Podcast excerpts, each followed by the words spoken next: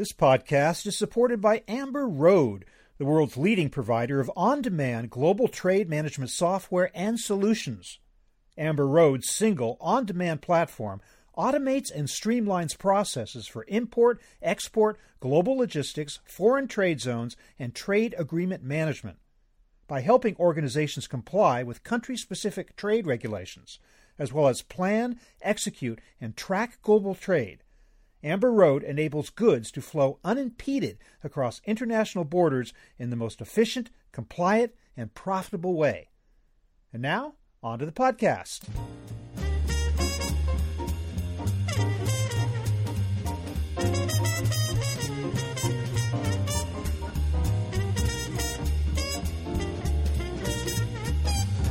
Which countries are going to shake up global supply chains over the next 12 to 18 months? A new report has some answers. Hi, everybody. I'm Bob Bowman, managing editor of Supply Chain Brain, and this is the Supply Chain Brain podcast.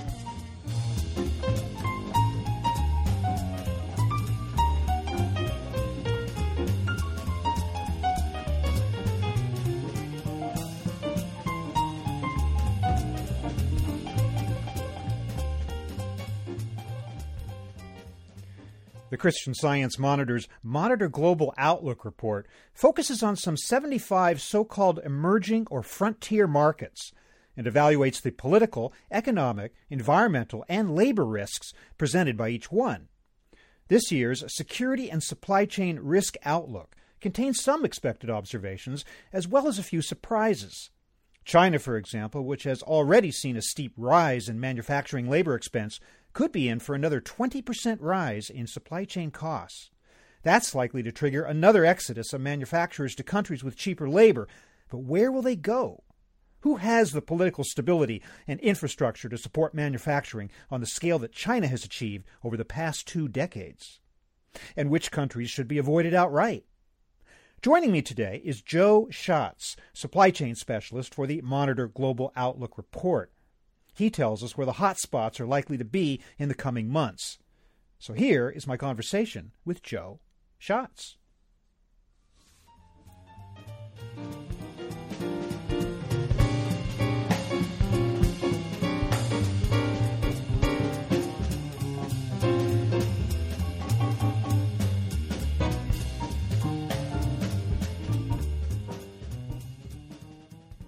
Joe Schatz, welcome to the show. Thanks very much for having me. Thanks for being with us to talk about the uh, latest MGO uh, Monitor Global Outlook Supply Chain Report. What are some of the high points in terms of uh, the political aspect of the report? What are the hot spots that you identified this time around? Right. Well, Monitor Global Outlook really focuses on the 75 or so countries designated as emerging or frontier markets, but we also work with specialists in a lot of other countries around the world connected to the Christian Science Monitor, which has also been providing you know broader coverage for about 100 years. And um, you know, in this supply chain um, uh, report, we focused particularly on political, um, economic, and um, you know, labor, environmental risks around the world uh, to companies. And we came up with um, it's it's it's a it runs a gamut. You know, in, in several countries you see risks rising. You see you know consumer electronic companies operating in China seeing a 20% increase in, in supply chain costs. Um, in Indonesia, you see a lot of uh, kind of populist politics leading up to their presidential election this week, um, resulting in a lot of kind of investor unfriendly regulations, particularly in the oil and gas sector. On the other side of the equation, um, in countries like ba- Bangladesh, for instance, um, there's been a lot of political turmoil, um, but you actually see garment, uh, and it's it's obviously the, the second biggest garment exporter in the world despite the political turmoil, you see a lot of Western companies going back in now to Bangladesh, and you see kind of a more complicated scenario there, um, with uh, the big issue being um, safety fixes, upgrading factories there. And then in Africa, you have a mix. You have uh, you know Kenya and Nigeria, where you've seen a lot of bad headlines recently. Um, you know, in Kenya, um, you know the the the in Nigeria the Boko Haram insurgency, and in Kenya a lot of terrorist attacks. Um, yet you see basically our sources on the ground telling us that they're not changing their plans, that the risks for them, supply chain risks, haven't really changed. Whereas down in South Africa, you have a situation where growing inequality and uh, growing labor movement um, has meant has meant um, a lot of disruption, um, particularly in, like, for instance, the platinum industry, and we're expecting to see a lot more of that in the coming year. So it's a it's a mix across the world right now. Let me take you back to talk about China for a moment. You said the supply chain costs in China could rise 20%. Well, they've already risen quite a bit in the last several years. What mm-hmm. would be the reason for an additional 20% rise? Uh, we're seeing a kind of an increased focus on um, on online shopping, which has resulted in a growing demand for warehouses, big big warehouses, which is which is uh, costing companies more money. And again, some of the same some of the same things that you've already been talking about. You just mentioned, you know, r- rising wages and other um, other issues like that are also just you know propelling the costs further up. Also, the uh, the emergence of Alibaba as a uh, as an internet uh, e-commerce force lately we've been reading about. I wonder if that has an impact on trade with China and what that might mean to uh, Chinese supply chains. I think that's a great question, and I, think I think it will. And um, I think you know they they announced in January that they're investing about 16 billion dollars to build a, a logistics ne- uh, network uh, capable of supporting online sales of about 1.6 trillion dollars, I think. And so that's a big thing to watch. I hear elsewhere that corruption in China remains a big problem. Would you agree? And how might that impact on supply chains? Um, I think that's. Uh, I, th- I agree, and I think that's what we found as well. Our sources are saying. I think that's an ongoing. Uh, that's that's been a big issue for for years, as you and your your listeners know. And I think that that will continue to be a huge issue in China. Corruption.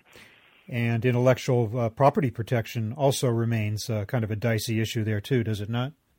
It does, and I think that you know the, the U.S. the Obama administration has been you know continually focused on that when it comes to China with IPR protections, and um, I think it's a, a mixed bag in terms of what they've been able to accomplish. Um, probably most most U.S. companies would say they haven't been able to accomplish much at all, um, and so that that's a huge issue for for U.S. companies. That has been for years, and again, we're not seeing much change on that. Do you think we'll continue to see political tensions between the U.S. and China? There are so many issues arising. One is China's assertion over dominance of the South China Sea. Um, another is the continuing argument over currency, um, right. currency issues. Will these continue to be hot issues uh, between the two countries in the next year or two? Absolutely. I think the currency issue, I mean, you know, the currency issue kind of waxes and wanes a bit um, depending on what's happening in China and also what's happening politically in the U.S. You know, and with an election, with midterm election, you could see an increased focus on that and the U.S. side. I think the South China Sea issue is particularly interesting when you look at a country like, for instance, Vietnam. Regionally, when you look at a country like Vietnam, um, where we've been doing a lot of coverage, and you see um, the the tensions that have arisen from the dispute between China and Vietnam um, about the islands, the, the oil rig, the Chinese oil rig placed in the islands of Vietnam um, you've seen a lot of Chinese uh, companies targeted in Vietnam, you know, violently targeted, but also a lot of other companies that were kind of painted as Chinese but aren't Chinese. You know, Singaporean companies. Uh, then you know, obviously Taiwanese companies have also fallen under that rubric, and so that's caused a lot of problems um, more broadly, not just for Chinese companies, but for um, Asian companies more broadly operating in Vietnam. Now we're expecting that's probably going to decrease a bit as the as the as the sorry excuse me as the Vietnamese government kind of cracks down on that a bit. But uh, you know there's politics at play there as well, and so I think getting back to your point, I think the South China Sea tensions. Um, do have a particular, there's a potential to affect business throughout the Southeast Asia region there as rising costs in China drive manufacturers out of that country in search mm-hmm. of lower wage or lower cost labor countries, are Indonesia, Vietnam, and even Malaysia prepared to take on some of that capacity, or do they just not have the infrastructure that would allow them to support what's been going on on that scale in China? I think it probably depends on the industry. Um, I think, you know, for for instance, I, the the low the low scale stuff, the, the garment industry, you know, they've done they've moved into Bangladesh, they've moved into Vietnam, Cambodia, other companies, and done quite well. I think you're right. I think probably some of the Malaysia, Indonesia, may, and certain sectors may not be ready to to to deal with some of that investment, um, but I think that remains to be seen. Now, what about Myanmar? I know you uh, know quite a bit about yeah. that. Uh, yeah. The Gap recently announced that it would be producing clothing there for the first time. Sure. Um, and yet, at the very same moment, Myanmar is on the verge or is already imposing Sharia law, which is causing human rights concerns and a, a lot of problems that might bounce back on apparel manufacturers in terms of brand reputation. What's going on there, and how, how might that affect companies that would like to source in Myanmar? Uh, right. Well, on the on the religious issue, basically what you're seeing um, is, you know, it's a Buddhist majority country, and you have um, uh, a fairly small Muslim minority. That's that's um, it's, it's a complicated situation. You have some folks in the western part of the country um, who are under particular persecution right now. You know, there's a lot of violence against the Rohingya minority, Muslim minority, and uh, they're basically restricted by the government from from moving a lot of places, from getting health services, and that's creating a big uh, reputational risk for pretty much everybody doing business with Myanmar right now. Companies, governments, it's causing making things really awkward for the U.S. government and some European governments that um, just recently re-engaged with the country. And you're seeing again more broadly kind of anti-Muslim sentiment across the country, um, which is also um, affecting business because uh, in the western part of the country, as I just mentioned, you have that's where a lot of the oil and gas business is, and so you could see you could see some big reputational and also logistical risks um, for oil and gas companies that are moving into Myanmar if they're doing business in those areas. You know, you could easily see situations where you know violence flares up and they have to you know change their change their way of doing business. Uh, throughout the rest of the country, there's this this anti-Muslim sentiment has actually it's emerged in some unlikely places. Recently, Unilever they were you know they they're a big they have a big presence throughout Myanmar and that some pictures were taken showing that uh, some of their advertising had actually been hijacked by some of the anti-Muslim extremists. They had been putting their stickers on the on the Unilever sign, so that caused a big problem for Unilever, obviously. And so that that's you know it's affecting business throughout the country. I think, and you mentioned the gap. More broadly, you're, you're beginning to see U.S. companies come into Myanmar now with the with the drop. Uh, you know, since sanctions that had been in place for the better part of the last generation have been dropped since Myanmar, you know, went democratic essentially three years ago. Um, you've been seeing increasing interest from Western companies, but Gap was one of the first American companies, along with Coke, that has gone in there. But there's still big, big, big reputational um, issues, not just with the anti-Muslim sentiment, but also uh, with the fact that the you know the government remains largely controlled by the military, if not in name, behind the scenes and there's huge issues around human rights and rights still out there. So it might have been a, a problem of timing on the Gap's part to make the announcement when it did, right? Yeah, exactly, exactly. It's, uh, I mean, they there's really kind of two parallel narratives happening in Myanmar right now. There's, you know, there's dramatic reforms from where they were four years ago, yet at the same time, there's a, lot of fear that they're back. There's that already a process of backsliding has begun, and so it's it's kind of it's really it's difficult to, it can be difficult to to make sense of for a lot of businesses and a lot of governments I think because again on one hand things are sort of getting better on the other hand things are in some parts of the country in certain areas are getting worse now, Bangladesh, on the other hand, you're suggesting that risk might be going down. Does this mean that manufacturers are successfully addressing the issue of labor conditions and working conditions in Bangladesh? Right. It's a, that that it, Bangladesh is a really interesting case because um, last year, uh, you know, in Jan- this past January, they had very contentious elections where they they essentially turned into a one you know one-sided election where the the opposition boycotted it and the ruling party went on to win.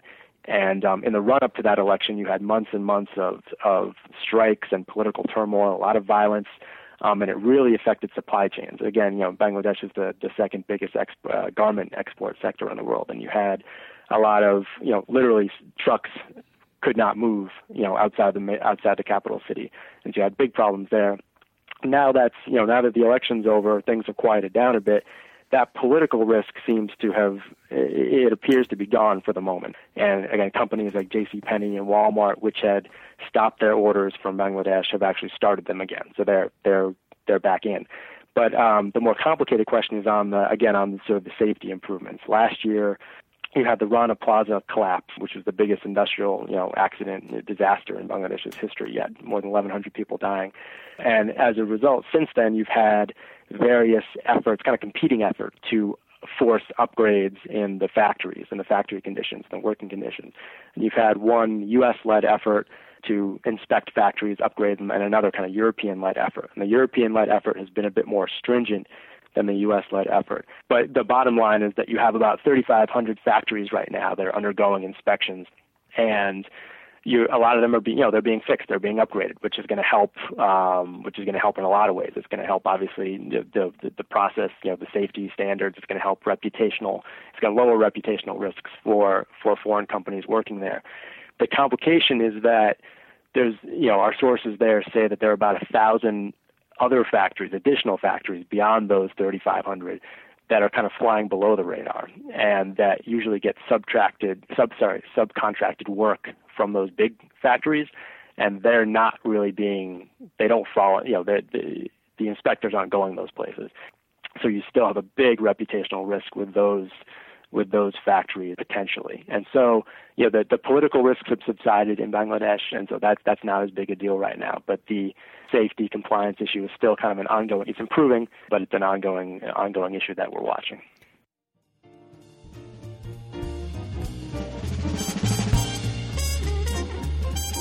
I want to take a moment for a message from Amber Road.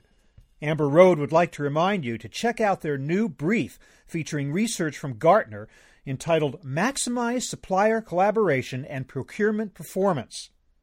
A multitude of forces drives today's need for greater inbound supply chain visibility and improved supplier collaboration. Gartner research found that organizations that are not using supplier portals to connect trading partners lack the visibility to leverage opportunities to collaborate.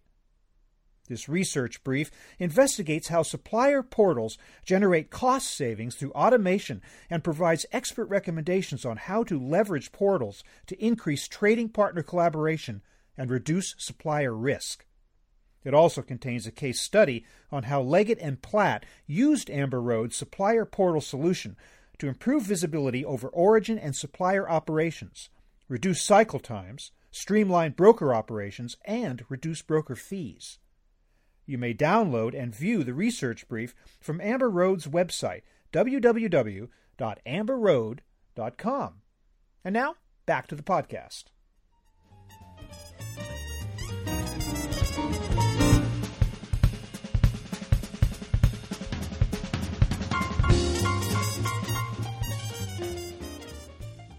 So, are you pretty positive on India, another nation that just underwent a big election?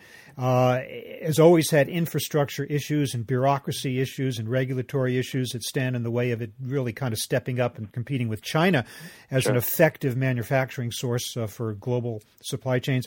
What do you think about India? Well, India, it looks like we're seeing, you know, from from the folks we talked to on the ground, the the kind of uncertainty of the last several months is, is is going down considerably now that the Modi government has taken over. You know, their their reputation is decidedly pro-business, except on the issue of allowing foreign retailers in. On some, in some respects, they um, are are a bit reluctant on that part. You know, that you've seen some major retailers who have been trying to go into India over the last few years have seen have encountered a lot of problems and have pulled back their their investment, and that may not change considerably, but on other issues like taxes, corporate taxes, it looks like it's a it's you know kind of the uncertainty is is is getting lower and lower about India, and there's a lot of optimism in business circles about the fact that it make it you know make it easier to do business and supply chain issues you know risks may may be getting lower in India now. Can we move over, move over to the Middle East for a moment? Uh, sure. I wonder if some of the recent uh, developments and strife in Iraq came after the preparation of this report and whether that would cause you to reevaluate your uh, your uh, picture of the Middle East as a pla- as a stable place for trade right now. That's a great question. I think it did. Yeah, pretty much everything happened after after this went to press. But I think you know some of the big some of the big issues that we looked at, particularly you know Iran preparing for new investment, you know with the kind of the thaw in or the seeming thaw in relations between the U.S. in particular and Iran and who you know that you you could see you know that with that happening, you know there's a lot of optimism about um, investment in Iran right now and the potential for investment in Iran. Obviously, this the situation that's happening now, right in Syria and Iraq, could it's it's it's it's hard to say how that would affect that right now. And in the United Arab Emirates, for instance, we're looking. One of our headlines was um, kind of looking at the boom ahead for security firms as a growing demand for Western security, private security firms in the UAE. Um, it's it's hard to tell at this point how how the kind of the ongoing situation in Iraq would affect a lot of those a lot of those issues. Well, it seems like a, booming yeah, demand would, for I, a booming demand for security firms probably means not much demand for anything else. right. Exactly. Yeah. yeah that, that could be. Yeah. But I would hesitate to make predictions about uh, how exactly it would it would affect things right now. Now, um, you, Russia and Ukraine. Your report uh, pretty much indicates that Russia has uh, plummeted to the bottom right. of the of the list of uh, viable places and economies right now because of Putin's policies. And of course, Ukraine is just so much uh, uh, so uncertain, and yet at the same time, its migration toward the West and the EU seem like a positive thing. So, on balance, how do you uh, first of all assess the situation in Ukraine from a global supply chain standpoint? Yeah, I think you just nailed it with, with Ukraine. I think there's there's a lot of uncertainty, yet also as they you know just even in the last few weeks as they grow closer to the EU and the West, that that's undoubtedly a good thing for is going to be viewed as a good thing by a lot of Western firms and increase their confidence in in doing business over there and in, in, supply chain and kind of lowering supply chain risks in, in Ukraine. But again, there's huge huge uncertainty right now, and as you mentioned with Russia, there uh, there was an Ernst and Young survey which I think had them as number six in the world, ranked number six as investment, you know, for investment potential among you know Western investors, and they've they've plummeted now to, to last on the list. Again, as you said, there may be a silver lining for Ukraine, but I think that the uncertainty of the situation and exactly how you know sanctions and and the, what what the the U.S. and EU response and the tension between the EU response and the U.S. response is going to affect Russia remains unclear right now. You also bring up uh, in your report the issue of conflict minerals, uh, which is um, sure. we've seen some setback in the attempts of the SEC here to uh, to require companies to divulge the conflict mineral uh, content of their products. Will this continue to be a major issue, however, and how successful are companies so far in complying with the conflict minerals rule? The first reporting deadline was June 2nd. These new regulations were part of the Dodd-Frank Act, the you know the Wall Street bill that that was passed into law a few years ago. And um, the first reporting deadline was June 2nd, and we saw about I think close to 1,300 companies the likes of Apple, Google, Ford, HP, you know, filing extensive documentation. But it's a, it comes at a, it's a big cost. Um, there are estimates, you know, SEC I think estimates that the, the whole effort just to document all this has cost a few billion dollars. And so I think that's going to be a continuing it's definitely going to be continuing cost you know an increased cost for companies and a kind of a complicated thing to it's also you know when you're when you're sourcing minerals from that that part of the world it's it's going to be complicated to get good you know, reliable information, which makes for a big reputational risk for companies. We found that most companies are putting the onus of, you know, of confirming that those minerals are, you know, responsibly acquired onto the smelters that buy the raw materials in in Democratic Republic of Congo and the surrounding countries. So that you know there's always going to be questions there about how reliable is that information. But I think it the the initial from what we've seen, the initial data coming in that you know companies are complying. There's a lot of information coming in. It is a costly endeavor, but there seems to be some there's seems to be seems to be some optimism about how it's going so far, and some successes. We just hear the other day that Intel has declared itself conflict mineral free. So mm-hmm, mm-hmm, I guess yeah. there's some uh, possibility there. Of course, at the same time, do we not hear of the EU contemplating its own conflict minerals rules? That's something I haven't uh, I haven't delved into yet, but that uh, I'm sure that'll add to the situation. Yeah, other countries will do the same same thing, you know, yeah. and whether they'll be the exact same kind of rules or companies will have to conform to an entirely different set of regulations or reporting rules. Right. It, rarely does it seem like everyone in the world agrees on the same uh, same types right, of controls. Right, exactly. And I imagine that would make things very difficult for an international company going in there. Or just add add a different layer, you know, another layer of complexity to the reporting requirements. Are there other products out there that you think might become subjected to some kind of regulation other than these, you know, these four for conflict minerals. Um, right. Conflict diamonds has also been a big deal, but I'm thinking also of, of cotton with child labor in Uzbekistan. Mm-hmm. And I mean, I do, do you see any, uh, you know, any real hot, hot subjects in terms of products around the world uh, coming right. up? That's a great question. To to be honest, I, I beyond those beyond the ones you, you mentioned and these four, I, I I am not sure on that one. So no, nothing really on yeah, the nothing horizon that we can at the see. moment. No. Yeah, not yet. Although I'm sure we'll be surprised. There's always surprises Absolutely. out there. Absolutely, yes. So where should supply chain executives be looking? Uh, what are what are some of the takeaways from this report that you really think is are, are important to keep in mind in terms mm-hmm. of preparing for supply chain risk and uh, right. the situation coming in the next year or two? I think one of the main takeaways is that the you know you have to look kind of beyond the the headlines.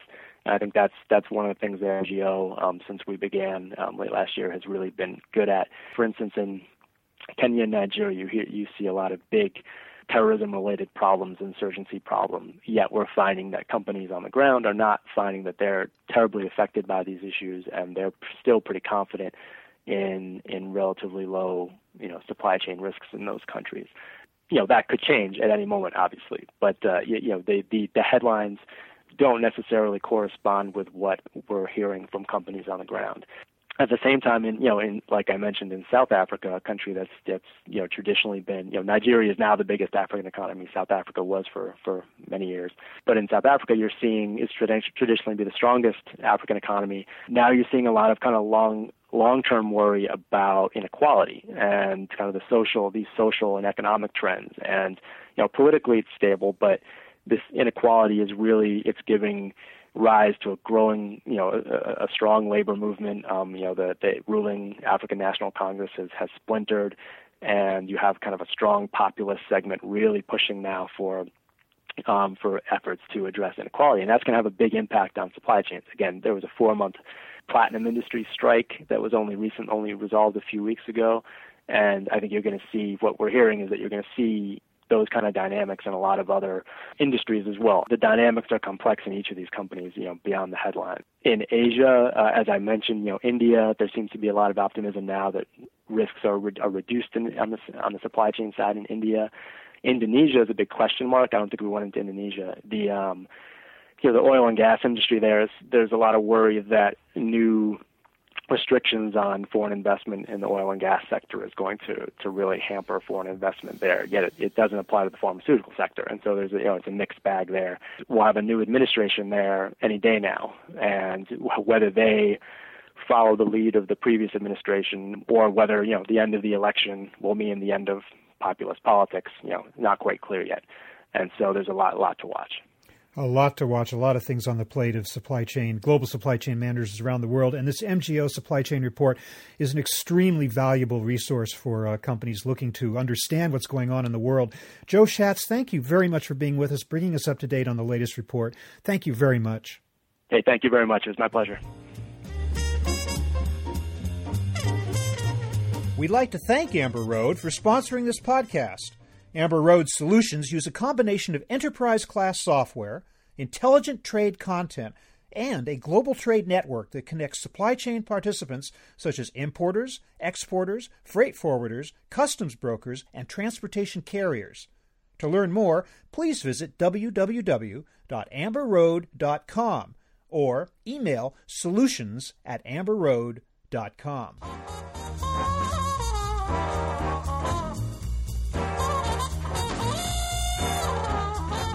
That was my conversation with Joe Schatz of the Monitor Global Outlook. Hope you enjoyed the show.